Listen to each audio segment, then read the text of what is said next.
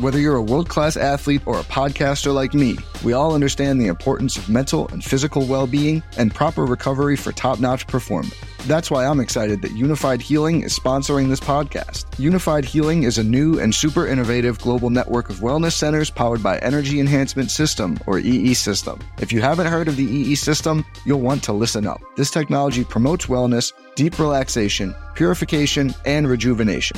At hundreds of locations across the globe, access to a center is easy and affordable. Interested in experiencing the EE system technology for yourself? Go to unifydhealing.com slash bluewire to learn more and find a center near you. That's U-N-I-F-Y-D healing.com slash bluewire. No material or testimonials on the Unifyd Healing website are intended to be viewed as medical advice or a substitute for professional medical advice, diagnosis, or treatment. Always seek the advice of your physician or other qualified healthcare provider with any questions you may have regarding a medical condition or treatment and before undertaking a new healthcare regimen, including EE system. This podcast episode is brought to you by Coors Light. These days, everything is go, go, go. It's nonstop hustle all the time. Work, friends, family expect you to be on 24 7.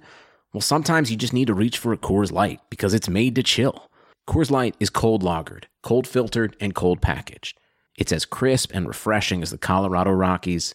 It is literally made to chill. Coors Light is the one I choose when I need to unwind. So when you want to hit reset, reach for the beer that's made to chill. Get Coors Light in the new look delivered straight to your door with Drizly or Instacart. Celebrate responsibly. Coors Brewing Company, Golden, Colorado. Blue Wire. It's exciting to win money. Back out to Allen. His three-pointer. Bang! Tie game with five seconds remaining. Is there anything you don't gamble on? Uh, not really.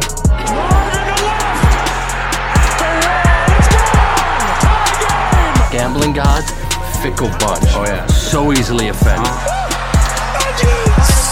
Gambling's not your problem. You're just an idiot. Welcome to the Full Slate Sunday Scaries Pod. I'm your co-host Cody Dark, joined out in Chicago by my brother Tyler Dark. Tyler, you playing tonight injured? Playing a little hurt. Um, fun weekend in Austin with friends, but I'll power through. What's really keeping me going tonight is that I'm up this week, first time in the NFL season, so that's a great feeling. That must be nice. Um, I am down slightly, but within reach. Not nothing crazy. Um, I just hope I don't get asked to Venmo you for for the week. That's a real punch in the gut. That would, that would be tough for you, but yeah, it feels good. Uh, you know, we talked to Rosh Hashanah this week, Jewish New Year, so I could feel my luck already changing. Yeah, New Year, New You. Um, we we always start Sunday, Sunday scariest moment. I'll let you go first since you are up. So my Sunday's a little bit scarier, so I'll let you you go first, I think. Thanks. My Sunday scariest moment goes out to a you know a coach who is definitely on a hot seat. It's getting hotter by the week. Dan Quinn. Um, the Falcons lost to, again today. 53 to 32 versus the Texans got absolutely embarrassed, dominated. Texans had nearly 600 yards of total offense. Now, Arthur Blank did come out and says he still has confidence in Quinn. He believes in him, but I don't know how many more times you'll hear that from Arthur Blank as the season goes on. If this continues, it's it's you know midnight is getting close for Dan Quinn. You know it's bad when that question has to be answered by the owner after week five. The Falcons really are lucky that they're not 0 5. I think that buys Dan Quinn some additional time. If he had a goose egg up there, it'd be brutal. The thing that's like so annoying about the Falcons to me, you look at their numbers, like Matt Matt Ryan still had like a good fantasy football day. I think that's why everyone's like, oh, the Falcons are kind of good this year. Just because everyone has their players for fantasy football, but year after year, past couple, it's just been disappointing. I think we both thought there might be a little bit of a bounce back angle there, but they're just falling fast. That defense is is brutal. The defense is brutal, and the thing is, Dan Quinn is a defensive guy. He's with Seattle before coming to the Falcons, and going into this year, they fired the defensive coordinator. Dan Quinn took over play calling, and they've only gotten worse uh, from last year. So not a good sign for Dan Quinn when you're taking ownership like that and it's not working for you. You're not going to buy yourself a lot of time. And like you said, people have Matt Ryan, Julio Jones, Calvin Ridley in fantasy, and you know they put up good numbers. But if you're watching the games, they don't play well throughout the game. It's they got down huge today and we're scoring garbage time. Matt Ryan is one of the kings of that. Um, so the stats are deceiving, like you said, and they're not playing as well as the final box score may read. So Dan Quinn must be a scary night for, for him. And I agree with you. If they were 0 and 5, which is very possible that way that Eagles game went, uh, mm-hmm. uh, he I think he would have been fired already. And outside that Eagles game, it seems like every game they've played in has like not been close. Yeah, the Colts game ended up close, but they're getting crushed for a while. I the thing is, the defense is just so pathetic. Like you said, Dan Quinn's supposed to be a defensive guy. If he's not getting the job done on that side of the ball, I don't know. At this point, I think it's a matter of uh, when, not if. I, I don't see them riding the ship, and that division is tough. Um, Bucks are have been sneaky better than we kind of anticipated, and the Panthers just keep winning with Kyle Allen. But on the Texan side of the ball, like this was the Deshaun Watson performance that I think we were like it was only a matter of time. I think he was going to put it together. DeAndre Hopkins five touchdowns and DeAndre Hopkins didn't get one. I'm only a little bitter about that uh, on the fantasy football aspect, but nobody cares about that. Will Fuller had a massive day, and I am just happy that I didn't bet on this game because I woke up this morning and I was like, there's no way the Texans lose this game after what happened last week versus the Panthers. But I'm I'm I'm gonna pat myself on the back for that one. Yeah, you're maturing. This was a stay away. Both teams, you just never. They're Jekyll and Hyde. You never know what you're getting with them. But like you said, Deshaun Watson played unbelievable today, and this felt like an MVP type game. I think along with Mahomes and Russell Wilson, he's right there. He's unbelievable. And Will Fuller finally had the breakout fantasy game that I was hoping for. Being in three leagues, you kind of lose track of who's on who's t- uh, which team. But I, I started him in one league, and that paid out great. Um, so congratulations. Awesome, thank you. Awesome game. Awesome game for him. Uh, Texans. I mean, Texans. You don't know what you're getting with them. Each week they score ten points and they scored 53 so they're all over the map but, but, yeah rough rough week for dan quinn and the falcons what's your uh, sunday scariest moment so my sunday scariest moment is is what i imagine luke falk's body feels like right now starting quarterback of the new york jets. And tyler we'll, we'll talk about it but i was at the giants game today versus the vikings so i didn't watch any of that game. I just kind of was tracking things on my phone saw some highlights saw like to me it was a ho hum victory in terms of the Eagles winning 31-6 and got back and I was checking um, my fantasy football teams and in our our league I picked up the Eagles defense because they were going against the Jets and I saw 48 points and I was like, wait, no way. How's that? How's that possible? There's no way. Luke Falk got sacked 10 times today. Uh, he had, and they had two defensive touchdowns, one fumble, one pick six. Um, if you're Sam Darnold, are you gonna just continue even if you're starting to feel better with the mono? Do you just like really try and ride that out as long as you can? Because ten sacks is a joke. Like that is awful. So well, that yeah, thoughts and prayers to Luke Falk's body. That's that's my Sunday scariest moment. Just putting myself in his shoes. Definitely. I hope he's taking a nice ice ice bath, recovering, and he's probably praying that Darnold will, will come back sooner than later. But 10 sacks is insane for like an NFL team to give up. Eagles had two defensive touchdowns. They absolutely feasted. And like coming into year, the Jets were supposed to be a good team. I know Darnold, like Darnold is sick, but they, they, they, they went from, you know, like a potential wild card team, which some people were saying to like one of the worst teams in the league. Like, how does how does it change that much? Darnold has Luke potential. Falk's really bad. That's he that's how he's really bad.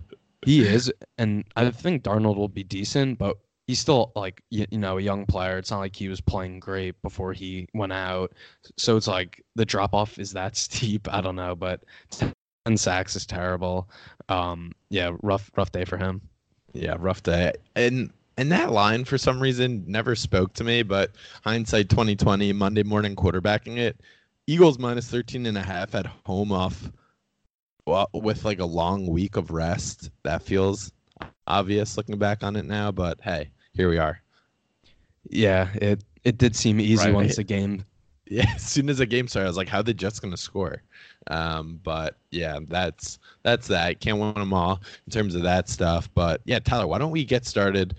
I know we need to talk about this Rams Seahawks game, which we will briefly. But since I went to the Giants Vikings game about three weeks ago, I was like, "Well, this game's gonna be terrible." But Daniel Jones injected some life into the Giants, and I'm sure ticket prices saying to our dad like probably worth three x what they were after the Giants lost week two. Um, I was I included the Vikings in a teaser. I bet on Kirk Cousins over one and a half touchdowns because if he couldn't do it this week with all the criticism, Adam Thielen, Stefon Diggs, all the drama against this garbage giant secondary, I was like, there's just he's over. Like it may be done. Like they may need to start looking into other options. Um, but the Vikings got got the job done, 28 to 10. My boy, he's not really my boy, but like at this point, I'm on Take Island over here. He went 22 of 27, 306 yards, two touchdowns, moving moving the ball all over anywhere he wanted. Um, Dalvin Cook over 200 total yards. Adam Thielen 130, two touchdowns. Now, Tyler, my question for you is: I tweeted this out. Do the Vikings need to pay for me to go to all of their games now at this point? Um, like, It, I it, think I think I think I may have saved Kirk Cousins' career today. it could be the case. You know, it happened to fall on a week where they play a bad team and a bad defense. If it happened when they played a good team, then yeah, I'd- say there's probably some validity to that. It it's comparable to you know when we played high school baseball or sports growing up, and you see your parents in the stands. It's a nice feeling to have that support. So he was probably looking in this. He was looking in the stands at a you know a raucous MetLife Stadium, and he saw you, and he just felt his heart got a little warmer, and he had that confidence. But this this was this was the game we It was I was a very calming presence. I did see him motion over to me. I couldn't tell if he was blowing me a kiss or hot routing, but yeah, something like that. yeah i mean this is this is what kirk cousins does right? He plays well versus lower tier teams and puts up the stats and the numbers that make you think he could be a franchise quarterback. Thielen played well got him involved. Dalvin cook continues to be a beast. So the vikings do have talent. It's a matter of putting it together when you know it counts versus the better teams in their division and in the nfc so we'll see. A very weird week for them. Like stefon diggs just not practicing because he hates the quarterback essentially. And after the game they he like shrugged it off as is nothing. They said there's no internal strife. I still don't believe that.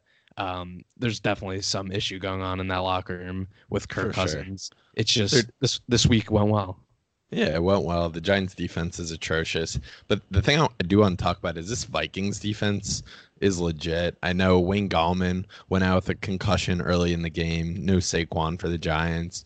But the Vikings defense flies around. Like they're good enough to keep this team in the hunt in the NFC. Um, if Kirk Cousins can literally just be, I'm going to say a worse version of Alex Smith. Um, so I, I don't think that's asking too much out of a $25 million a year man. But um, Daniel Jones in person, I will say this. Danny Dimes was dropping some dimes. The issue was the the Giants wide receivers can't catch. Like Sterling Shepard dropped a couple balls. Um, Evan Engram had a couple of big drops. So people were excited. They they really love screaming his name. Um, but I I just don't think the Giants have the weapons. They they desperately need Saquon back. it would probably be nice if they had a receiver like odell beckham who could uh you know make plays and you know add that explosive element to the offense. Um maybe they could, could call the browns and work out a deal uh, to get a guy like that. But yeah daniel jones has brought some excitement. Saquon barkley is going to be back sooner than they thought from that injury which is insane. He's not a human. Um but let let's move off this game. I'm i'm pretty done talking about it. Let's go back to the thursday Okay. night. Let's go back to the thursday night game. Seahawks rams. Um this was a devastating beat cody so bad. I mean, some people got in, like Adam told me got in at Seahawks minus one. We were on minus one and a half. and this this felt like a playoff game to me on Thursday night football, which is it's pretty rare. I'll say Seattle 130 29. DK Metcalf just I mean, you texted me. I think it was late in the third quarter. Seattle's going to win by one, um, and you spoke it into into uh, reality because Russell Wilson is so good and it's so annoying, but he's incredible. Like he his his touchdown pass to Lockett earlier in the game where he's rolling out and it's just vintage Russell Wilson where you think he's just kind of throwing it away and he finds Tyler Lockett. Um, DK Metcalf killed us. I mean, they go up, they score a touchdown to go up one. So now all of America who has bet on Seattle is basically waiting on this fateful two point conversion. DK Metcalf drops one that's right in his breadbasket ultimately, it it all relies on Greg Zuerlein missing that field goal, but tough B for us. Um, but again, Russell Wilson, we spoke about it last week. Like Russell Wilson is putting together an MVP uh, resume, and if Mahomes stumbles at all, which I don't know that that's possible, um, he may be, he may find himself in the driver's seat here. But Tyler, what what were your thoughts? I know this was this is a bad beat for the both of us. He's so good, Russell Wilson. I can't stand him being a 49ers fan, but you just have to respect how great he is. And, you know, Doug Baldwin retires. It feels like their receiving corps isn't as great as it's been. And it's never really been that great, to be honest. He makes these guys better than they are. Will Dissly was really, uh, you know, not a household name. He's had a really good year. Tyler Lockett's having a good year. Metcalf, um, who people had some questions about coming into the NFL, he looks like he's going to be a good receiver. So, Russell Wilson's incredible. This like like you said was a vintage game where he's just carrying them and he's getting himself into that MVP conversation. I know Mahomes' numbers are crazy, but there's also an aspect to like Wilson's value on the Seahawks is, you know, you can't put a price on it. He's that team. He's the heart of the team. And also he hasn't won it before. It feels like that always plays a factor too. So mm-hmm. I, I mm-hmm. think I think you know you got to check the MVP odds, and if you could get some good value on Wilson with Mahomes still you know in the lead, I think that's a bet worth making. But pretty insane for the Rams to drop two in a row. Like they're three and two, and you know Goff has struggled. He had some up and downs in this game, but it felt like on that drive, like they just went right down the field, and Zuerlein's one of the best kickers in the NFL it felt like a game they were about to steal, and you're gonna be like, how did that happen? Especially when Seattle got the pick at the end of the game, it felt like it was over. But you know, Zuerlein just missed it, and now the Rams sit at three and two. It's you know pretty shocking. Yeah, Jared Goff definitely showed me something though in the fourth quarter. Like that last drive, he was it was really impressive. Some of the balls he's throwing out there, him and Cooper Kupp, that's that feels like the early stages of like as a 49er fan, like they're going to be haunting our dreams for a while. Those two. Cooper Kupp's leading the NFL in receiving yards, I'm pretty sure. Um, at this point, through five weeks, he had over 100 yards again. But the thing for the Rams, uh, the the whole script and the story uh, changes if Zuerlein just hits a field goal. But they're throwing the ball a lot. I remember last week versus the Bucks, it was kind of catch up game, but they threw the ball was it 58 times or 68 times, something insane. And this week, Goff throws 49 attempts again. Like in a game that's a one score game for most of it, that's a lot. To me, the Rams, uh, Gurley, Gurley's got to start getting more touches, or someone does. Like to me, the when the Rams were at their best last year, they're obviously feeding him the rock, but there were basically a running game that was setting up the pass. It feels like if if they want to get back to who they were last year and rolling people, uh, it feels like they got to get back to that. I agree. They need they need to give Gurley or Malcolm Brown or you know Darrell Henderson. They spent a pretty high draft pick on him. It's like and he's barely played this season. So I don't understand the thinking there. It has to be more balanced. Goff, like you said, did show something um, you know, on the road in Seattle with that last drive, but there needs more balance in the offense. I think their offensive line has taken a step back than what it's been the last couple years. They lost Roger Saffold in the offseason. I think they have some injuries as well. So that might be the case where they're just not as confident in the offensive line. I mean, you look at the box score, the Rams threw the ball 49 times. Seattle 23. Seattle ran the ball 43 times. The Rams ran it 18. So that type of disparity, I don't think the Rams are going to win a lot of games. Um, you know, being that relying on Goff in the passing game, so they're going to have to find some balance. Sean McVay's a good coach; he'll figure it out. But the last couple weeks, I haven't loved their game plan. No, no, definitely not. So hopefully if you're if you're a Seattle money line bettor, you you come back to life there. And if if you had the Rams plus one and a half, like an all time just a roller coaster game for anyone who had any kind of action on it. The over hit as I was watching, like I we we talked about how we both like the over. We just should have probably bet on that. Um, but yeah, so the Rams are three and two, and Tyler, you know who's also three and two, and quite unlikely. I was on there under before the year. The Oakland Raiders, uh, they they win in London. I don't know why this game started at one o'clock. To me, the best part of the London games are that you wake up and football's on at like 9 30, 10 in the morning. Um, but they, they just slotted this game with the nine others at 10 or at one o'clock. Sorry. Um, they find themselves three and two. Your your Bears and Trubisky was out. Did they? Do you think they missed him? I, I wouldn't. I don't know when they became my Bears, um, but Mm. I don't. I don't think they missed him. Chase Daniel did have an awful interception at the end of the game, but I don't think there's any drop off when you go from Trubisky to Daniel. It might be even a slight upgrade, but yeah, shocking that the Raiders are three and two. You know, everyone was so critical of Jon Gruden through his first year and the whole Antonio Brown drama that played out. I mean, they're they're a pretty good team. Um, they they look competent. Josh Jacobs has been a really good pick. The defense isn't terrible. Um, you know, in this game they were up 17 nothing at halftime, and then the Bears, you know, fought back, went up 21-17 going to fourth, and it felt like a game that the Raiders were just going to collapse and you know do classic Raider things. But they fought back and had a 97 yard drive to win the game on that Bears defense is super impressive. So that really showed me something, and maybe Jon Gruden actually knows what he's doing. Yeah, I I do not have a feel on that team at all. Um, I did not see much of it since I was busy uh, being Kirk Cousins' emotional support during one o'clock games, but I was shocked. Raiders were four and a half point dogs in London. To me, this they're flying all the way from the West Coast. Like this just felt like a game that the Bears win and take care of business if they are going to be a playoff team.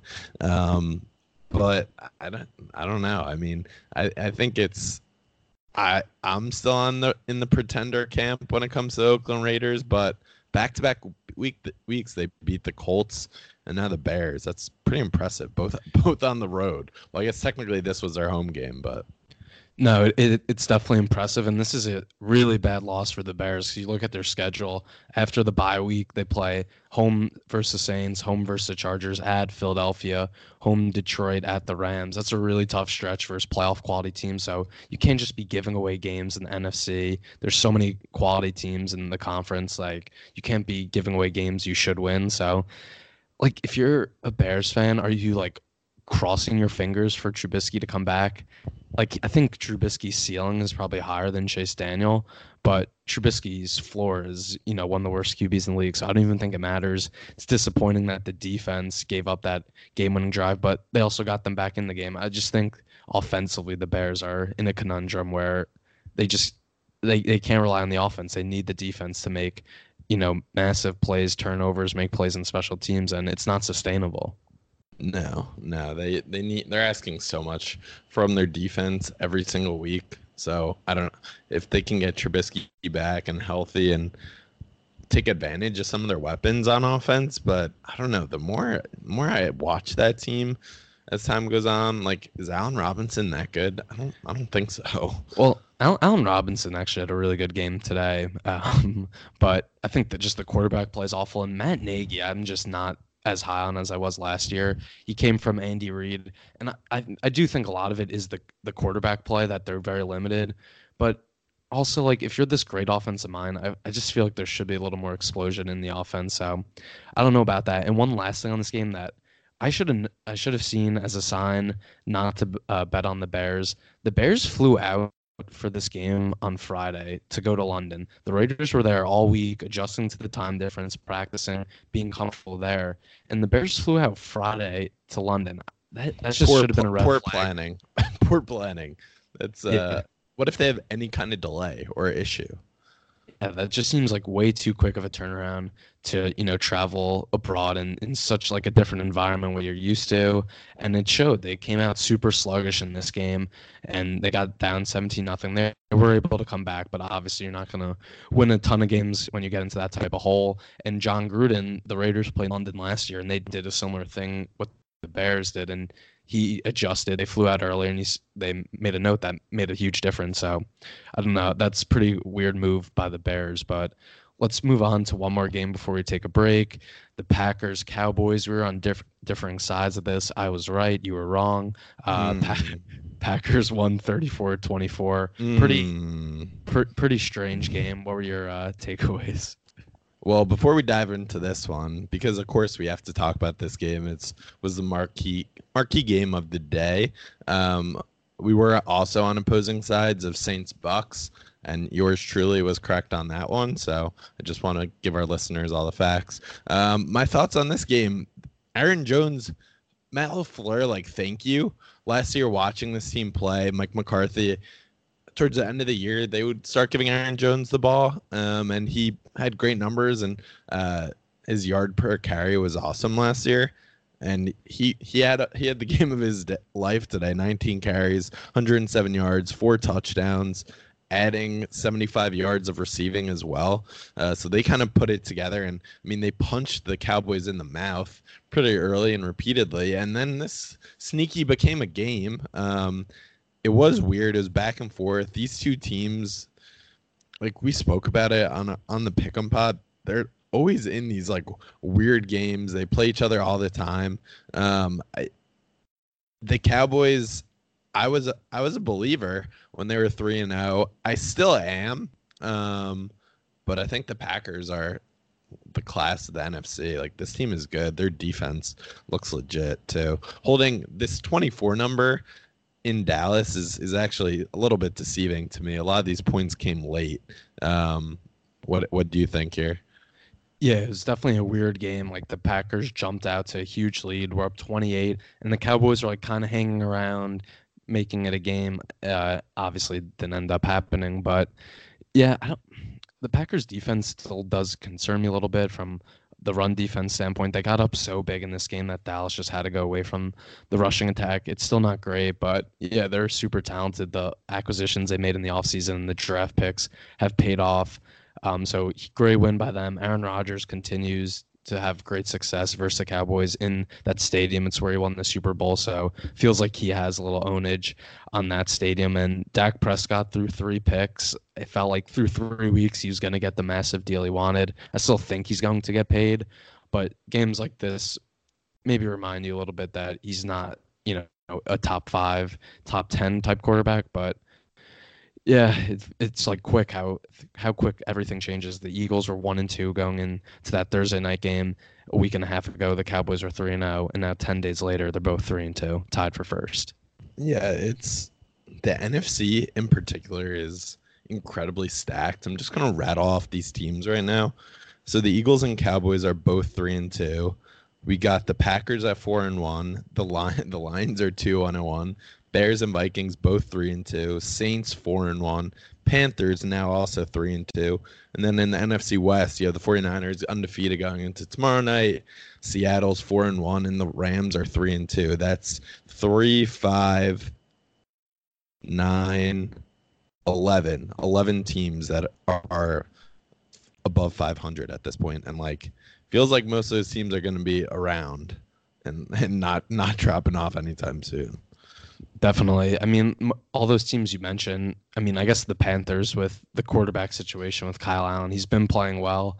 Um, but we'll see what happens if Cam is able to come back. But a lot of great quarterback play in the NFC, and I agree. I don't think any of those teams are falling off. Someone will have to, but all those teams are going to remain competitive. So it's going to be a bloodbath. And like I said, with you know the Bears, you can't afford to lose games your favorite and ha- and should win when the NFC is so loaded. So every game, it feels like every week, it feels like we're gonna have these type of games that are so important. And something else I want to note about this Packers Cowboys game, the officiating was horrible. It felt like so many times there were long stoppages, them discussing it.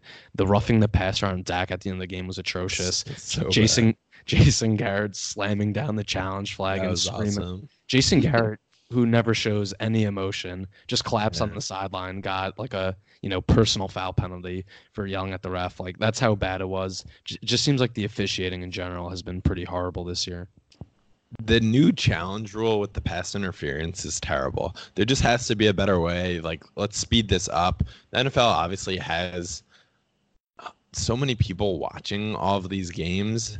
When it comes to the league office, the review process just needs to be faster. There just needs to be three people in the booth watching every play, and like, I want it a minute and done. If it takes more than that, just keep the call on the field. Like I just it's it's way too much. It slows everything down. And the, what the teams are doing, it's like why wouldn't you just challenge a couple pass interference calls, throw them out there, and like you have you have nothing to lose. It's it slows down the play. Um, It, it's it's terrible because the no, the big- nothing's nothing's getting overturned either. Yeah, that's And- that's the that's the biggest issue with it with reviews. I forget what game it was. Oh, the Packers Eagles game last week when Matt LaFleur challenged the interference. I think everyone watching that game probably would have said that was pass interference. It wasn't called on the field. He challenges it. They don't overturn it. It just doesn't feel like there's any set standards on what pass interference is. So now when you're adding the element of the challenges and basically nothing's getting overturned, it just throws the whole rule into question. It was a really bad decision. I wonder if they'll you get rid of it after this year. It seems like it might go that way, but it's been terrible. And I think just the officiating in general is just like this, what happened. The Saints Rams game has like made officials so like paranoid to make any type of mistake. Right. I think that is the other effect that officials just become more gun shy to throwing pass interference penalties over fear of getting essentially exposed via the review process. So I don't I don't think anyone wins with these new rules and yes, Saints fan that that was a terrible loss and we were with you there um, as as gamblers betting on that one, but uh, I don't know. There's there's got to be a b- better way to do this. But let's take a quick break, have a couple words from our sponsors, and then uh, have a little lock of the week recap and Grandpa Billy's bum of the week. There are countless ways to keep up on what's happening in the world of sports. But how are you supposed to read every great article? How are you supposed to watch every awesome highlight without losing time in your busy day? Scrolling through every app and visiting every website on a daily basis is impossible. Now coming to the stage, Axios Sports. Axios Sports is a modern sports page delivered directly to your email inbox. Each morning, you'll see the best stories from around the sports world, from the NBA and NFL to niche sports like cricket and ping pong. Love ping pong. The email newsletter highlights the most important stats and trends, giving you the ability to stay informed. It's super simple to sign up. Sports.axios.com. Axios Sports is clean, crisp, and gives you everything you need to know. Read it in five minutes in the elevator or discover a deep dive article while you're on the train to work. Not only will you be caught up, you'll be the cool person sharing an amazing link with your friends and coworkers. Join the 100,000 sports fans who get caught up on the day before it even begins. And best of all, there's no paywall, no subscription fee, nothing. This is free curated sports content delivered directly to you. Do yourself a time and favor. Sign up for the Axios Sports newsletter for free at sports.axios.com. Seriously, I subscribe to it and it makes me feel more informed without spending time clicking through websites, apps, and social media platforms. Again, try it for free, 99 at sports.axios.com. A few of us on the show use Harry's razors. If you visit their website, you can check out all different shave sets and face care products. Join the 10 million who have tried Harry's. Claim your special offer by going to harrys.com backslash blue wire. Why try Harry's? Harry's founders were two regular guys tired of getting ripped off and paying for overpriced razors. Harry's makes quality, durable blades at a fair price, just $2 per blade. If you don't love your shave, let them know and they'll give you a full refund. This summer, refresh your wallet and your face with a Harry's trial set. It comes with weighted ergonomic handle for an easy grip, five blade razor with a lubricating strip and trimmer blade for a close shave, rich lathering shave gel, j- shave gel that will leave you smelling great, and a travel blade cover to keep your razor dry and easy on the go. Listeners of our show can redeem their trial set at harrys.com backslash bluewire. Make sure you go to harrys.com backslash bluewire to redeem your offer and let them know I sent you to help support the show. All right, Cody, let's move on to our lock of the week recap. We were on both on the Patriots this week, minus 16. Our second joint lock of the week for the year. It hit again. Um, it feels good to win locks of the week. It feels really good. It feels really nice being four and one on the locks of the week. The most uh, public pick we give out. The thing that if the record's bad, as as you can speak to Tyler from your experience last year. Um, it it's hard. It's it's it's aware. Even last week when I lost with the Texans, it's it's a real bummer. Um, there's a little bit of controversy about what the number was we got the Patriots at this morning when I was half asleep. I tweeted out uh, minus 15 since that's what I actually bet them at. Uh, but the, the line we gave out via my bookie was minus 16 so thank you for that. And um, i'm not gonna lie i i saw highlights from this one. Um, and like my in-game experience while at the Giants game, I see the Redskins go up, and I'm like, "Who? Steven Sims Jr. 65-yard rushing touchdown. Welcome to the NFL, Steven Sims Jr. Uh, maybe he's been around for a while, but I, I haven't heard of him. And then uh, that was with nine minutes ago in the first quarter, and then the Patriots scored 33 unanswered, and it wasn't like that easy because they're only up 12-7 at the half, but they piled it on, and it felt good. It felt good that we didn't really have to sweat this. Yeah, this was the biggest spread I think we've ever taken for a lock of the week at minus 16. So, you know, when the Redskins went up 7 nothing, it was a little nerve wracking. I was in Austin this weekend. Colt McCoy's a legend there. So I was nervous when they announced he was a starter he feels like the most competent guy at this point on that team. He's been on the team for a while now with under Jay Gruden. So felt like, you know, he could pull some magic when he was I think a rookie on the Browns. They beat the Patriots as big dogs outright. So I was nervous that could happen again. Luckily it didn't. I mean, the Patriots defense is just so good. I was, you know, had the game on, following through red zone, looking on my phone, and it felt like anytime the Redskins were moving the ball slightly, it would be like, you know, first and 10 near midfield, and then be like second and 20. The Patriots was just continuously getting pressure on him, sacking him, putting him in, you know, negative situations. And it was, it felt good. We're eight and two combined for people who, might, people who might struggle at home. That's 80%. So it feels good to win. Um, like you said, last year was a rough one for me. So I'm happy to be on the right foot. And, you know, how do the Patriots get such an easy schedule every year? Yeah, I, I mean that division is, as we know, it's it's terrible. There there are four easy wins, um, just between the Dolphins and the Jets, but like they haven't played any, they haven't played anyone. Uh, I guess last week it was a close call versus Buffalo. They didn't cover. They didn't cover versus the Jets either, but they're just they have like half a half a year of preseason. Uh, they play the Giants this upcoming Thursday night, so that should be semi interesting. But like, no, it won't. Brady's Brady's going to be able to do exactly what he did today.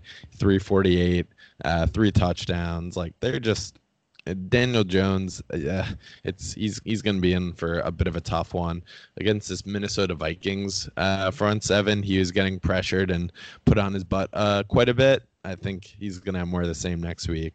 I mean, McCoy was sacked six times. He completed 66% of his passes. Like, I I really, if at the beginning of the year, if you asked me if Colt McCoy was still in the NFL, I'd probably say no. Um, I know he played a little bit last year, but like, just like ah, he's probably out of the league. But the fact that they chose Colt McCoy over Dwayne Haskins is a nightmare. If you're a Redskins fan, I I actually I feel bad for you. Like that that team is beyond repair at this point. They're so bad and there's just there's no direction with the team, you know. Ben Snyder is one of the worst owner in sports. It just feels like they never have a plan. And I was reading quotes after the game how uh, Gruden. yeah, Gruden is probably going to get fired maybe by the time this pod is released tomorrow. Um, yeah. He's he's definitely on the hot seat. But I was reading quotes from players. I mean, I understand people are like positive going into the year, but they're saying like no one expected the team to be this bad. It's like how come like there's no talent on this roster. The receiver they drafted from Ohio State's a nice rookie, but other than that, there's just no direction. It seems like they're like trying to maybe be competitive, but not fully like, you know, tanking, rebuilding. Like there's just no direction for this team year in, year out. They're terrible. Um, so I feel like we're gonna have a few more locks of the week where uh, that involve the Redskins. hmm I mean, if you think about it, the way they started Week One versus the Eagles, they're up big, and they had the backdoor cover late, and it was like, okay, maybe the Redskins are like better than we're giving them credit for. With Case Keenum, and Case Keenum just kind of went downhill, and I, don't think I realized how bad this defense was. And Jay Gruden's quotes after the game were quite sad. I think he said they asked if he's going to keep his job, and they're like, he's like, well, if my keys still work tomorrow morning, um, It- so that's that that's dark. That's really dark. He's he's he's staring into the tunnel. He knows, you know, he could see the light at the end of the tunnel. Um, I don't even think he's that lighter, bad of a coach. lighter darkness. Well, the light of you see the light at the end of the tunnel, but this isn't a positive situation. so I don't know. right. He's he's staying tunnel, I guess. yeah, that just put you in a pretzel. Yeah, I think you did. But I, I I don't even think he's that like awful of a coach. I just think the team is just so terrible and just not a s- situation set up to succeed. And one last point on the Redskins, like they brought in Case Keenum, they drafted Dwayne Haskins, and they they signed Alex Smith to a huge contract. Um, you know, a year or two ago, and he's hurt. He can play. So just like, what is their plan? They brought in a big, you know, acquisition at quarterback. He gets hurt. They bring in a veteran. They draft a rookie. It's like, what, like, what are they trying to do? Yeah, So- and Trent, Williams just not playing. It's a it's Yeah. a dumpster it's a dumpster fire there, but feels good that we could pick on a team like that, move to eight and two, and ideally we we keep this bad boy rolling. And you know what, Tyler? The fact I actually just remembered this since our lock of the week hit, we're not giving out a free T-shirt because of this, so that's nice. Instead, full slate listeners, um, We'll you have to can go buy it. You can yeah, you can support the pod and go buy our merch instead. Yep. So let's move on to the last part of the show. Grandpa Billy's bum the week. I'll get it started. I think this is an easy choice. It is. Mm. It's um Cairo Santos, the Titans kicker, 0 for 4, uh, kicking field goal. 0 for 4 kicking field goals today. Brutal game for him. The Bills beat the Titans 14 to 7. He's been around for a while. He's a pretty decent kicker, but uh, pretty awful game for him today. Uh, you know, he makes a couple of those games different, but it's brutal and it feels like you know kickers are easy to pick on when they have games like this. Yeah, kickers are kind of They're, like refs. Yeah, they're kind of like refs. They're just like a nice backup plan. Like you know that anytime you need them, you're kind of grasping for straws. Maybe on, your Grandpa Billy bum of the week, it's like mm, there's probably a kicker somewhere that could be a nice little option here. And yeah, the Titan that Titans Bills game again. We we said we kind of like the Bills, but Titans stay away, stay away, stay away. And this just felt like the perfect way for that game to be played. It, it was 0 0 till late in the second quarter, 7 7 for a while. Um, those two teams are like kind of like Big Ten football, like Illinois, Northwestern. Like that feels like the comparison there to those two teams. Yeah, that, that's some comparison. Um, but yeah, this game went as we would have expected. The Titans come off a great win last week versus uh, the Falcons on the road, and then they drop just an absolute dud at home. like that's just who the I, Titans I, are. I, I hate that team so much. I, yeah, they're they're zero they're zero two at home. Um, the Bills are three and zero on the road. Like such strange teams. Road Warriors. The Bills just keep, circling the wagon, and Mariota just like last week as a monster week. But I guess this proves just how bad the Falcons are. It does, and you know today Mariota goes 13 of 22, 183 yards, no touchdowns, no picks, gets sacked five times. He's just he's so bad, and this is a real, I guess, like you said, this is a real inclination of how bad the Falcons are if he tore them up because at any time it. Oh my God, what a play by Mahomes on Sunday night! But anytime it feels like anytime it feels like Mariota is like taking that step to the guy you thought he was a number the number two pick, he just drops a game like this, and you're like, He's- okay, he- he- he's, he's a backup. not. He's a He's backup. Yeah, I'm excited to see Ryan Tannehill out there. He'll put together a couple of, of nice weeks. Um, but yeah, the if I could relegate one team from the NFL, I'm, I'm getting the Titans out of there. Um, but my Grandpa Billy's bum of the week. I'm going. I'm going to Major League Baseball, Tyler. We haven't we haven't talked about it in a little bit. The playoffs are heating up. We had a wild wild card game. Um, I said wild twice there. It's tough uh, with the Nationals coming back. And my grandpa Billy's bum of the week is someone who I believe has won this award before, so he's a repeat winner. And you know what? I wouldn't be shocked if he wins again. Uh, and I'm going with Clayton Kershaw. Um, ace pitcher of the Los Angeles Dodgers. God, he's so good. A lefty, Cy Youngs, this and that. But again, he lays another dud on the postseason stage, week t- or sorry, game two of that series versus the Nats. They could go up 2-0 and really just like put their foot down in that series. He had okay numbers, six innings, three earned runs, but gets outpitched by Strasburg at home in LA. And Tyler, his his career postseason numbers are just unbelievable. Um, someone who is as amazing as Kershaw. It's incredible that it just is so much in his head. Going into that start on Friday, his career postseason ERA, if you had to guess, Tyler, over under uh, 4.25. I'm going to say over. Yeah, it's slightly over 4.32. And in his last eight postseason games, he has a 4.66 ERA. And the Dodgers are three and six in his last nine October appearances. That's just like absolutely insane. The fact that this guy can be that good in the regular season consistently and also be consistently this bad in the in the postseason. So Clayton Kershaw, Grandpa Billy's bum of the week, and it feels good. And the Nationals are up right now, so let's uh let's go Nats. Attitude. I, I, talk a lot on this podcast, uh, rightfully so, about Kirk Cousins, you know, being terrible under pressure. Nothing makes me happier than this continuous Clayton Kershaw postseason track record of him pitching poorly. Like, you know, you look at his box score, like you mentioned, it doesn't look awful, but he gets out pitched at home in a game where they could just basically end the series. So it's like, you know, he has such high expectations because of how great he is in the regular season, but that's warranted when you have the track record he does and you have the regular season success you do. You have to match that in the postseason. And time after time, he doesn't. And you said he's the ace. I don't even think he's the. I don't think he's, he's not anymore. It's not Walker, anymore. Walker Buehler started game one. He's a stud. He pitched great. We just don't see that consistency from Kershaw. And he's at a point in his career where he's, you know, getting up there in age. He's been around a, a long time. He's gonna like his, you know, peak. He's probably past it. So I don't think we're gonna see a huge turnaround. And being Giants fans, it just gives me such great satisfaction that Madison Bumgarner is, you know, arguably the best postseason pitcher of all time, and Kershaw can never match any of that.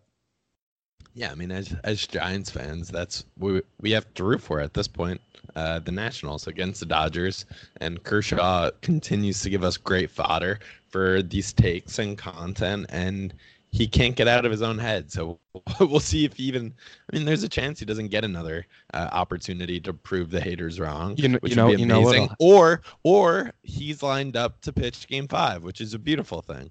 No, you know what'll happen is he'll come into a game where they're already winning, like out of the bullpen, and they'll or or they'll be losing because this has happened in prior years where he comes out of the bullpen, but they're already winning or losing, and he like pitches okay, and then people are like, oh, you know, his postseason, uh, you know, missteps aren't as accurate as they look. Like, no, he's terrible. Game five versus the Astros in 2017 straightly comes to mind when he choked in that game. Like, you just can't rely on him. It's just it's as straight as that. Yeah, it's unbelievable, and it just. I think a lot of stories in sports are overhyped, um, but th- this one is real, um, and it's quite enjoyable for us.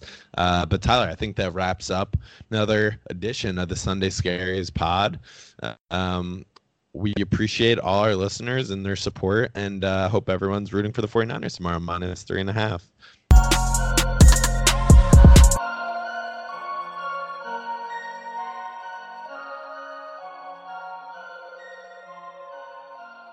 Sugar Ray Leonard, Roberto Duran, Marvelous Marvin Hagler, and Thomas Hearns.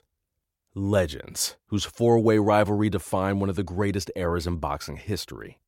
Relive their decade of dominance in a new Showtime sports documentary, The Kings, a four part series now streaming on Showtime.